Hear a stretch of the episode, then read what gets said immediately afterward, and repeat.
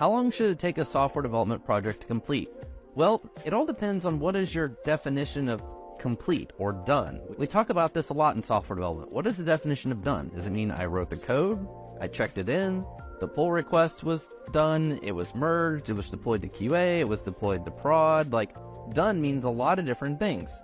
And part of the struggle when you're trying to estimate how long a project should take is all in relation to that.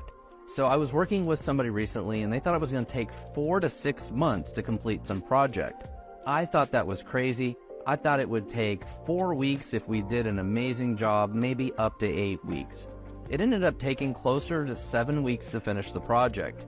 But that project is not all the way to production yet and has not finished all of QA.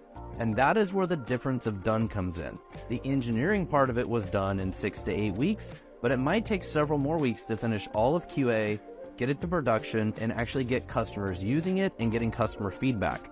That's a totally different definition of done. And this is why it's hard to figure out timelines for large software projects. Everybody has a little different perspective, and the different of done means different things to different people.